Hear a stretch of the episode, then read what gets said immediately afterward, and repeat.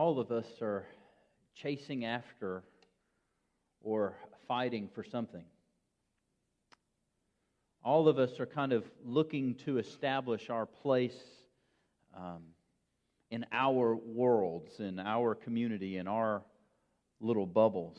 Um, kids, uh, and most of the kids are gone, but kids and teenagers, I mean, we, we see this in academics, in maybe learning to play an instrument, or in athletics, that you spend a lot of time wanting to make yourself known, to maybe be the best or to strive or to achieve.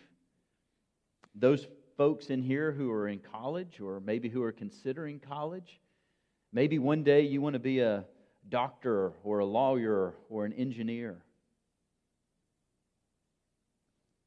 Parents. Parents, we spend a lot of time fighting to provide for our kids so that they may carve out their place in the world. They may have their own little kingdoms, their own places to kind of call their own. And I want to give you a major buzzkill this morning. None of that satisfies. None of it satisfies.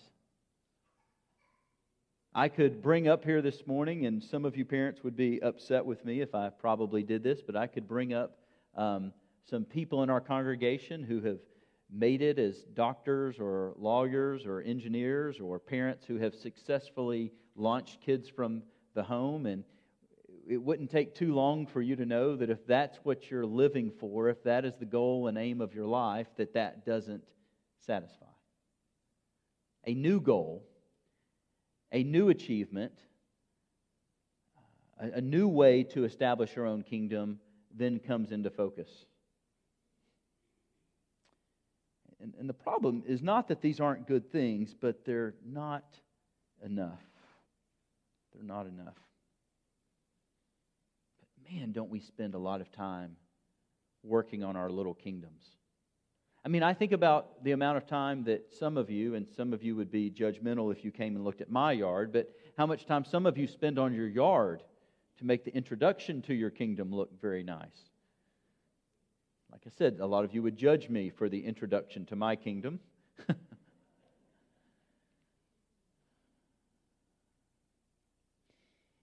You know, as Spate was talking about the war this morning, it's interesting that you have two kingdoms that are clashing, and there's two different motivations for fighting. We're not really sure what Putin's motivations are. They seem pretty self-serving. What he has declared himself is that he wants to make a name for himself. He wants to be known in the history books as the one who united the old Russia. I think he probably wants a city named Putingrad or something. That sounds like a nice Russian name.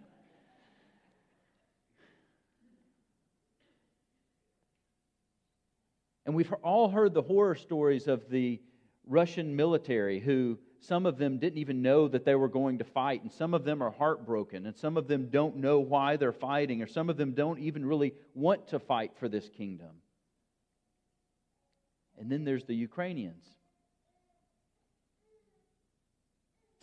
And President Zelensky, who's been able to broadcast himself and to put out the message that they're fighting for something much bigger. And a lot of people, as they have listened to this man, have said that they've come away inspired. And he certainly has inspired a nation, hasn't he? He's, he's inspired a world. I mean, where else do you get things like where you have these professional athletes, these boxers who have made all this money, and they go back. They give up all that they have. They give up the kingdom that they've established for themselves, and they go and they pick up weapons to fight for their country. I think one of the first stories that I heard was of Miss Ukraine, uh, where she picks up a weapon. I think one of the images that will just be seared maybe on my brain is early on, before they weren't allowing men to leave, but of stories of men who were taking their families to the border and they were walking back to fight. inspired.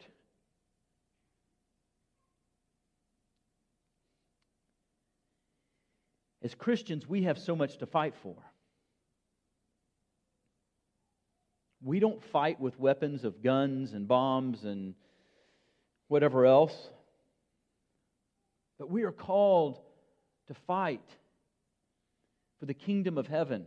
We're called to be people who take the gospel. We're called to be people who are, who are salt and light, who are to love in such a way that the world sees our God through us and they see His kingdom. And so one of the things that I'm struck with this morning is that why is we, why are we as Christians so uninspired?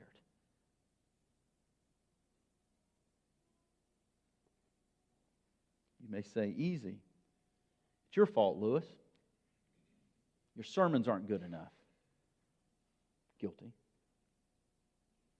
Maybe the music's not good enough to rile you up. Maybe, maybe you're not listening to the right podcast or reading the right books.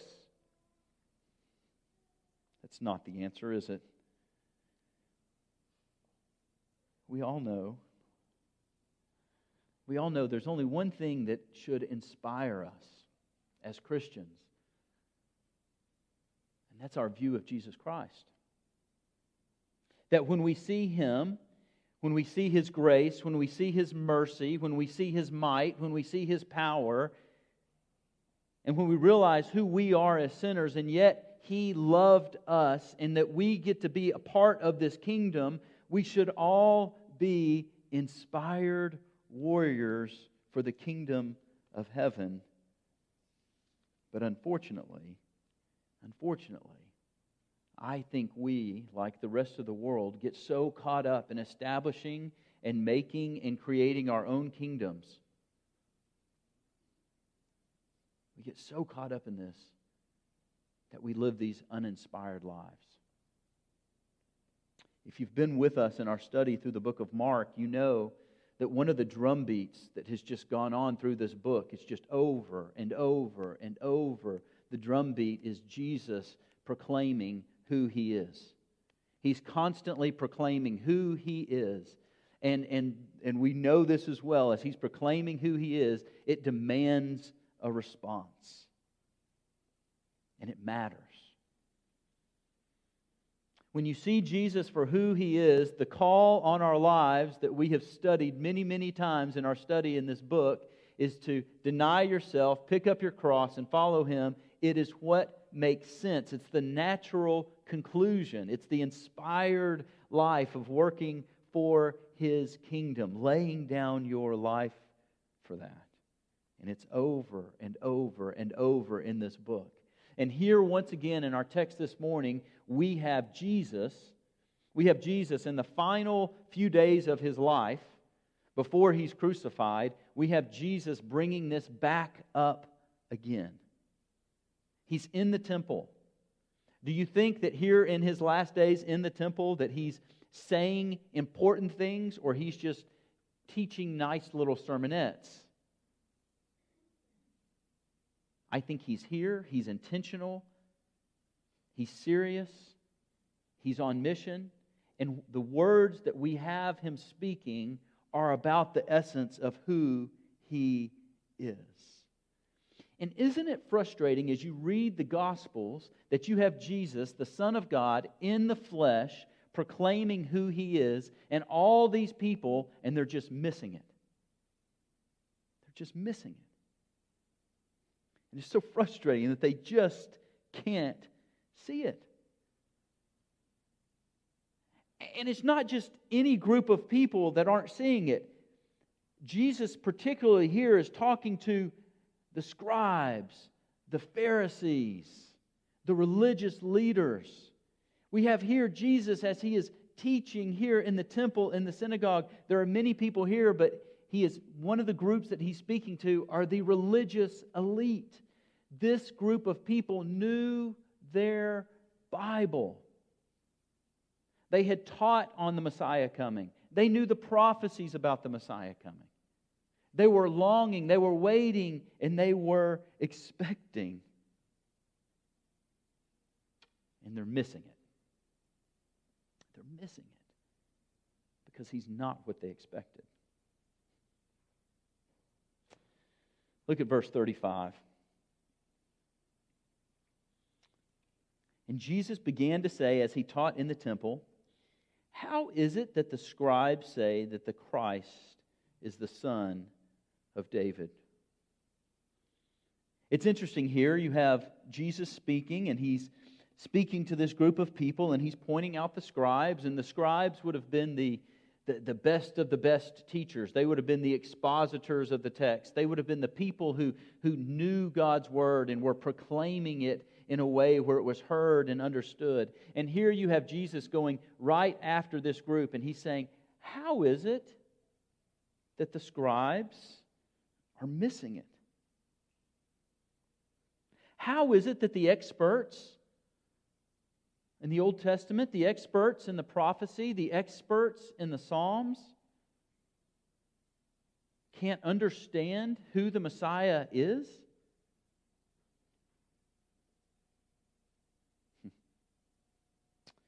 What's interesting about our text this morning is that it's a riddle. It's, it's, it's a parable. It's, it's a riddle that Jesus turns, and as he's teaching, and as he's teaching the people, he does it in this this riddle form, and we're going to get into that in a moment, but that Jesus is proposing this question in such a way to get them to think, to, to really to trap them. We've seen them lay traps for Jesus, and Jesus always gets out of them. What do you think's going to happen when he sets a trap for them? They fall right into it. And the reality of this question, of this riddle, that when we understand it and when we unpack it, we see that this is telling us this huge, huge, massive idea about who Jesus is. Notice the debate that Jesus is bringing up is about this title, the Son of David. And I want to say just a couple things about this title that we're not going to go into an exhaustive study. I'm going to just stay real surface level here. And you're going to say, duh, when I'm done with what I'm getting ready to say. But, the, but, but there are at least a couple things that Jesus meant, or that is meant by Son of David. One is actually from the lineage, flesh and blood, descendant of David. And we see these genealogies in the New Testament where Jesus was in the line of David. He was a literal son, a literal descendant of David. And we, and we see that through the genealogies. The, the second thing that I think sometimes we miss is that this title, as we use it, Son of David, what would have been brought to mind is that the Messiah, the Christ, as we see in this passage, is going to be someone that is like David. Like David. They were looking for a man that was like his descendant David.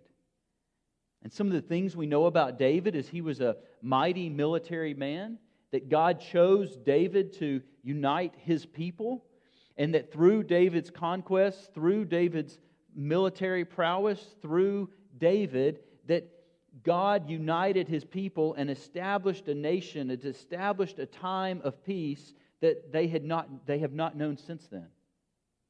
In other words, when they look back at their history, they would consider this time of David the good old days.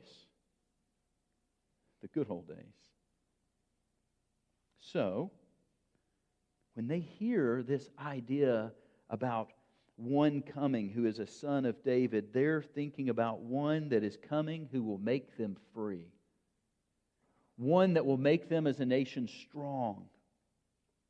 One that brings peace, an end to the thriving, a people of power, a people of destiny. And one of the things that you see is that when you Jesus is saying that he is the Son of David, this is not what is going on with the Jewish people. Isn't it fascinating? In First Corinthians, we're told that the Jews were seeking signs. And Jesus performed many signs and miracles, but they weren't the ones that the Jewish people were looking for. And so here we have Jesus. He has no sword, no army. He was not politically savvy. And he had the audacity to say something like this: given to Caesar's what's Caesar's. He was not who they were looking for. And not only was he not who they were looking for, he was a man that was causing trouble. He was a man that was causing trouble. I mean, think about it. If you were a religious leader of the day and you were just convinced that you were right, you would be looking for the Messiah to come along and to validate what you were doing, to validate your lifestyle, to validate your kingdom. And Jesus didn't do that. Jesus was constantly stirring the pot. Jesus was constantly messing with the religious institutions and the religious leaders of the day in such a way that they just could not stand Him. I mean, think about just the week. And I know we've taken about two or three months to go over this week in the Jesus' life.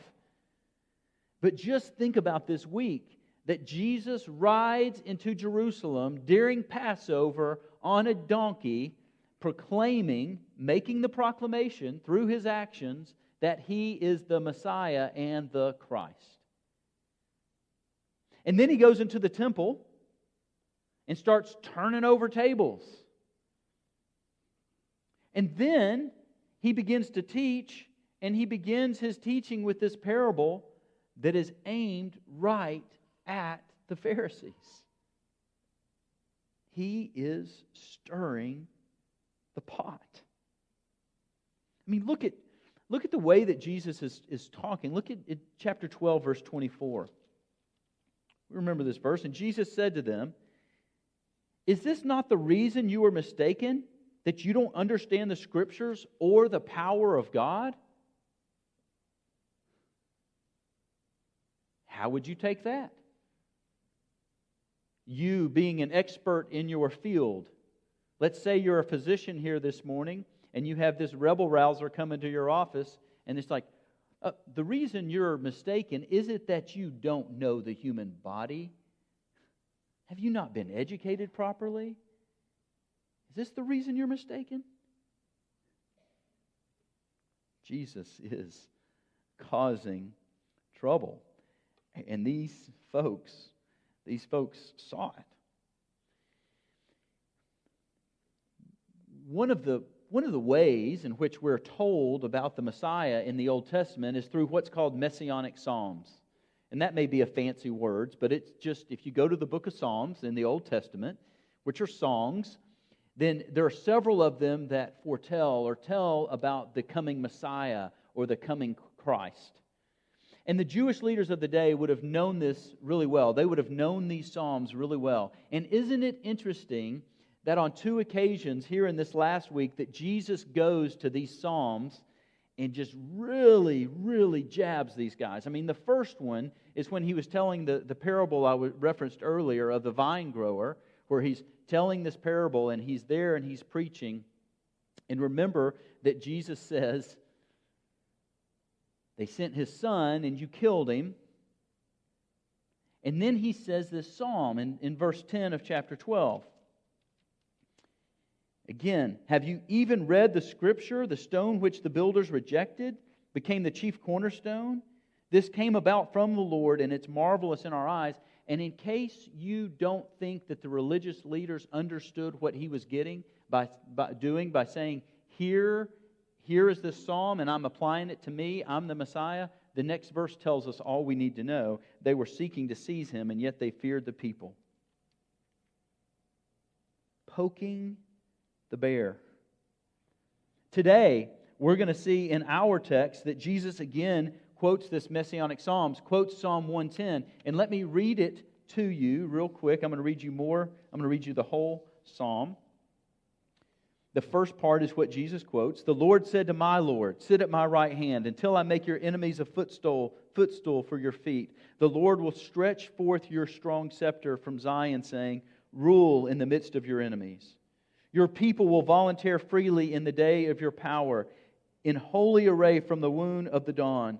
Your youth are to you as the dew. The Lord has sworn and will not change His mind. You are a priest forever according to the order of Melchizedek. The Lord is at your right hand. He will shatter kings in the day of his wrath. He will judge nations. He will judge among the nations. He will fill them with corpses. He will shatter the chief men over a broad country. He will drink from the brook by the wayside. Therefore, he will lift up his head. Clearly a messianic psalms. And Jesus, Jesus, as he is confronting these religious leaders, is claiming, this is who I am. And boy, did they get it. They did seize him. They did put him on trial. And they did kill him. Remember with me some of the things that we hear them say, hear people say about Jesus as he is on the cross. In Mark, this is recounted in chapter fifteen. The soldiers took him away into the palace, that is the praetorium, and they called together the whole Roman cohort. Notice this. Notice how they mocked him. They dressed him up in purple, and after twisting a crown of thorns, they put it on him. And they began to acclaim to him, "Hail, King of the Jews!" And they kept beating his head with a reed, and spitting on him, and kneeling and bowing before him. After they had mocked him, they took the purple robe off of him, and put his own gar- gar- garments on him, and they led him out to crucify him. It was the third hour when they crucified him.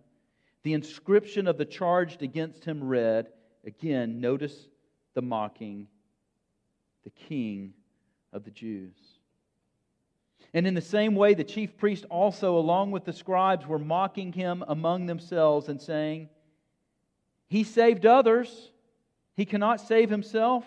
Let this Christ, the King of Israel, now come down from the cross so that we may see and believe."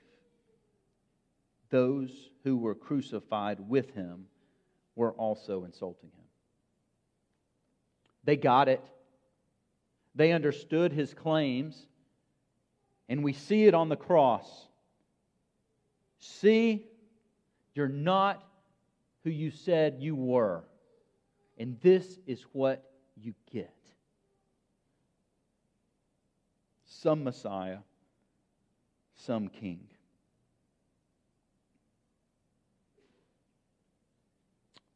Let's go back to this riddle. Some, when they read this, it's, it's a little confusing. Jesus is speaking, and he says, "How is it that the scribes say that the Christ is the son of David?" And then he quotes Psalm one eighteen. David himself said in the Holy Spirit, "The Lord said to my Lord, sit at my right hand until I put your enemies beneath your feet." David himself calls him Lord, so in what sense is he his son? And you may what say, what in the world is going on? Now, Jesus is not denying that the Messiah or the Christ is the son of David. He's kind of asking a rhetorical question here. And we know this as Jesus was getting ready to go into Jerusalem, when he's getting ready for the triumphant entry, we had blind Bartimaeus, and blind Bartimaeus was the one who proclaimed Jesus' entry into the kingdom. And do you remember the title that blind Bartimaeus was screaming to Jesus? "Son of David, Son of David." And Jesus says, "Your faith has made you well." All of the events surrounding Jesus coming into Jerusalem was Jesus taking on this title, was him taking on this idea from the Old Testament that he is the Messiah, he is the Son of David. He is owning this prophecy.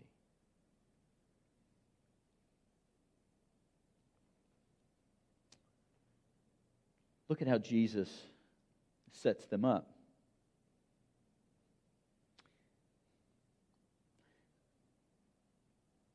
Jesus says that David himself, verse thirty-six, David himself said in the Holy Spirit. Notice the emphasis here. Jesus is saying, David is the author of this psalm. David, King David, the one whose son is going to be the Messiah.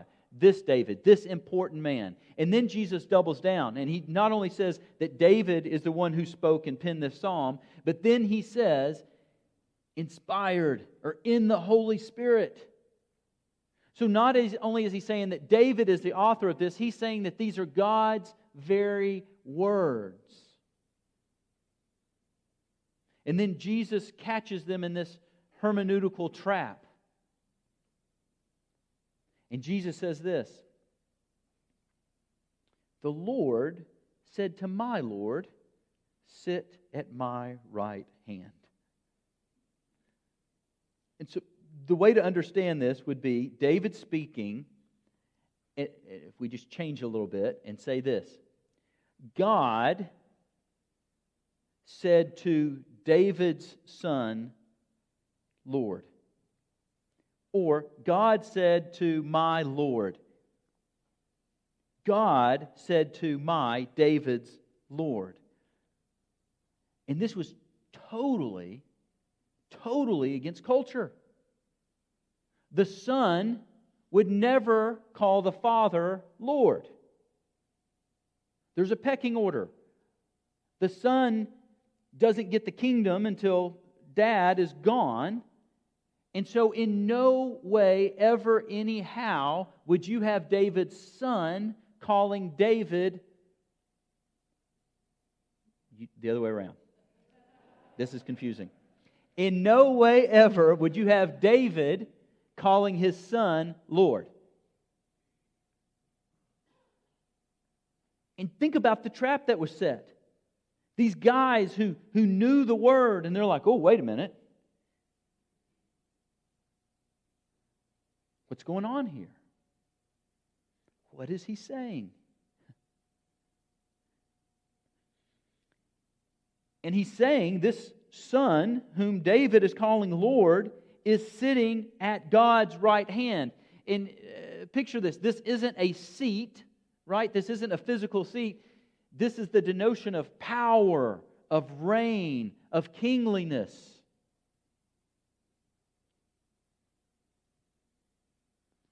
The Messiah, the Christ, is Lord over David.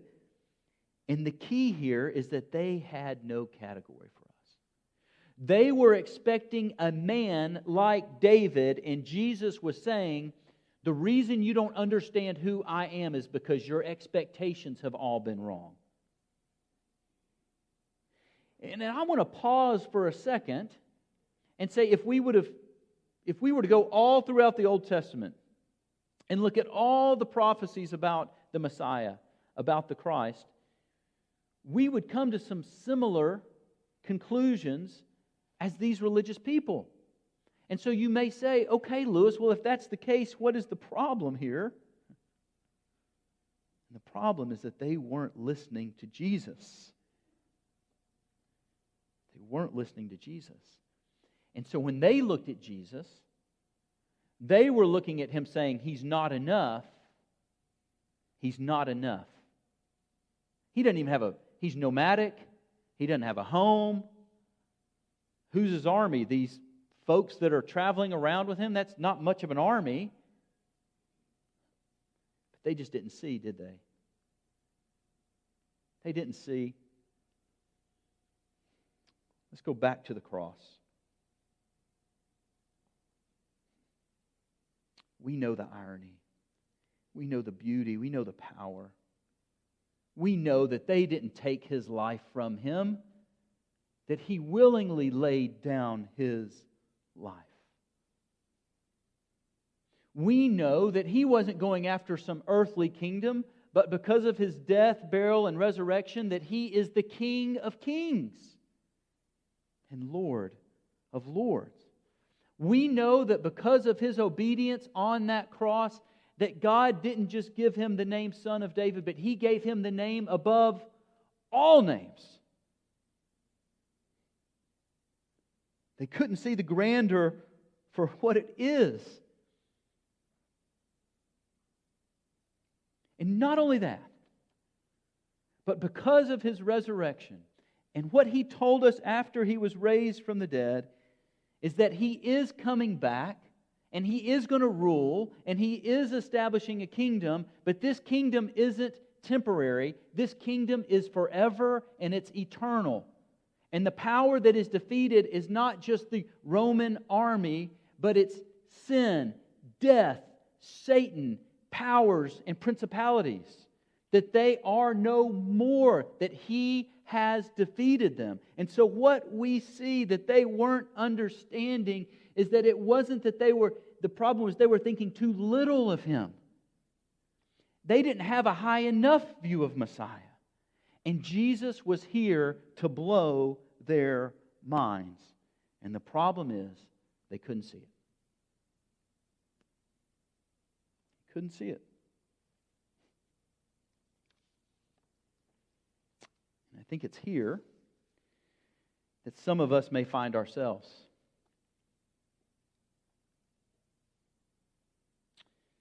Many of us, as we read the New Testament, along with the Old Testament, and have more revelation than what they did, are still doing the same thing as these religious leaders.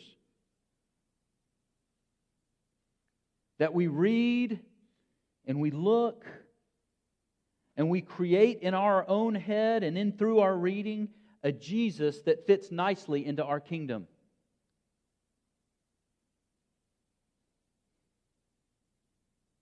A Jesus that doesn't mess with us too much.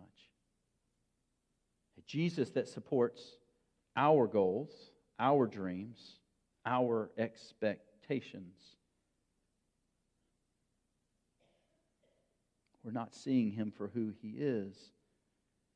We're seeing him as a Savior that serves us.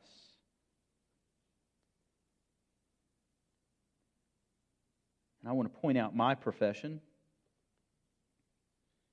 Look in verse thirty-eight. In his teaching, he was saying, "Beware of the scribes who like to walk around in long robes and like respectful greetings in the marketplaces, and the chief seats in the synagogues, and places of honor at banquets, who devour widows' houses, and for appearance's sake offer long prayers. These will receive greater condemnation." Whose kingdom were they building? And it's, you don't have to look around far to see pastors and religious people that are building their own kingdoms. They're not building the kingdom of Christ. They're not living out the first shall be last and the last shall be first. They're not living out deny yourself, pick up your cross and follow.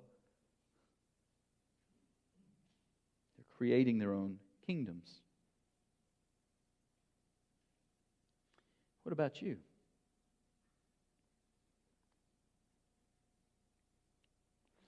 One of the things that's fascinating to me looking at this text is to see what insecurity does.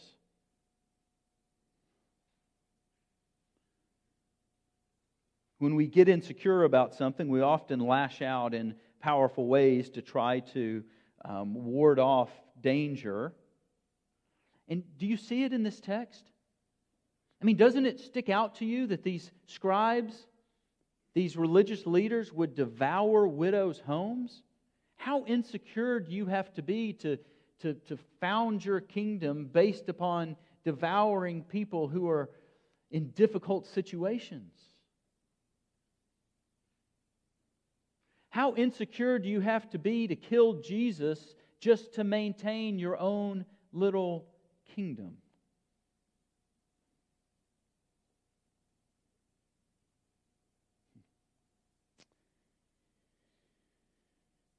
Many of us, and me included, oftentimes care way more about our money, our power, the path of our kids, our status, than we do the kingdom of God. if we really view Jesus for who he says he is, how would we respond? How would we live? What would we do?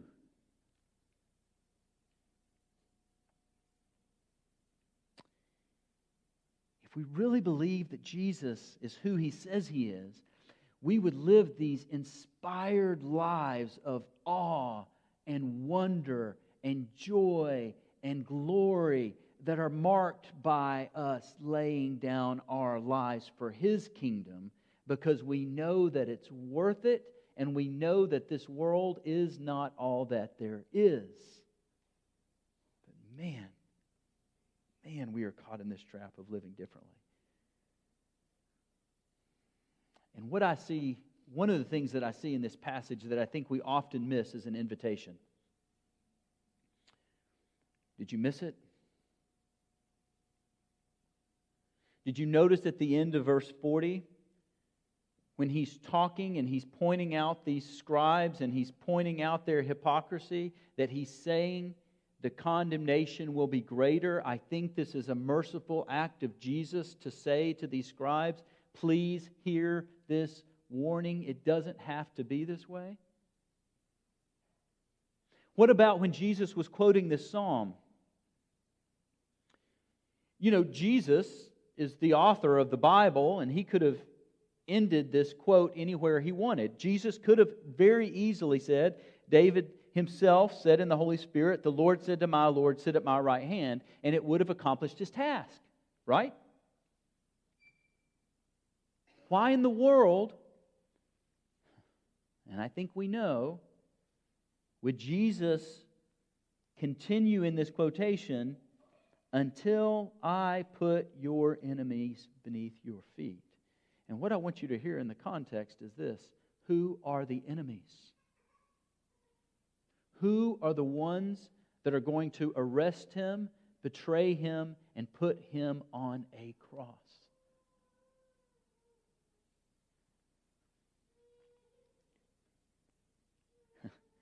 I pray, I pray that we would hear this as an invitation. I pray that we would hear this as an invitation to begin to live a life, a life that is not based on creating our own kingdoms, that's not based on creating our, our own power structures that are against and working in the opposite ways of the kingdom of God, but that we would hear this as an invitation this morning to see Jesus for who he is and to start truly living. Living in such a way that is full of joy because it's based on the love and forgiveness of Christ. Living in such a way where we are secure, because if this thing with Putin doesn't tell you anything, it should tell you this: you're not secure. You're not secure. Putin is surrounded by more money and more nuclear weapons than anybody else in this world, and we see his secu- insecurity coming out. How secure are you? How secure is your little kingdom? Do you want to be secure? You want to be secure. You fight for what is worth fighting for. For his kingdom. For his kingdom. The call this morning, the call this morning is to look at Christ and be inspired. Do you believe that Jesus is who he is claiming to be? Do you believe that Jesus is not only who he says to be, he is, but that he has done what he has said that he has done? And do you believe that he is going to do what he says that he is going to do? And if you do, if you do, my call to you is to look to him, to be inspired, and to join the fight. The fight that is worthwhile. Not a fight against other people, but a fight for other people, where we lay down our lives in love to display Christ and his mercy to the world. So that other people, when they look at us and when they look at our lives, that they see men and women who are displaying Jesus. That's the kind of people we want to be. Is it not? Is it not, church? So I pray, and I will end by praying, that we can be inspired by hearing the words of our Savior and seeing how great He is. Let's pray. Heavenly Father, we fall short. As John taught us last week, we can't do it. But you can. And you have told us that if we would trust and believe that you would do it through us, we could be your sons and your daughters, your ambassadors, salt and light that are here to display your glory so that others might look at our lives and to see your greatness. Help us to be a people. Help us to be a people who are inspired by you to live in such a way, to live in such a way that we are the people of your kingdom. God, we thank you for your Son. We thank you for your Son who made all this possible through his death, burial, and resurrection. And it's only in his name that we pray. Jesus, amen.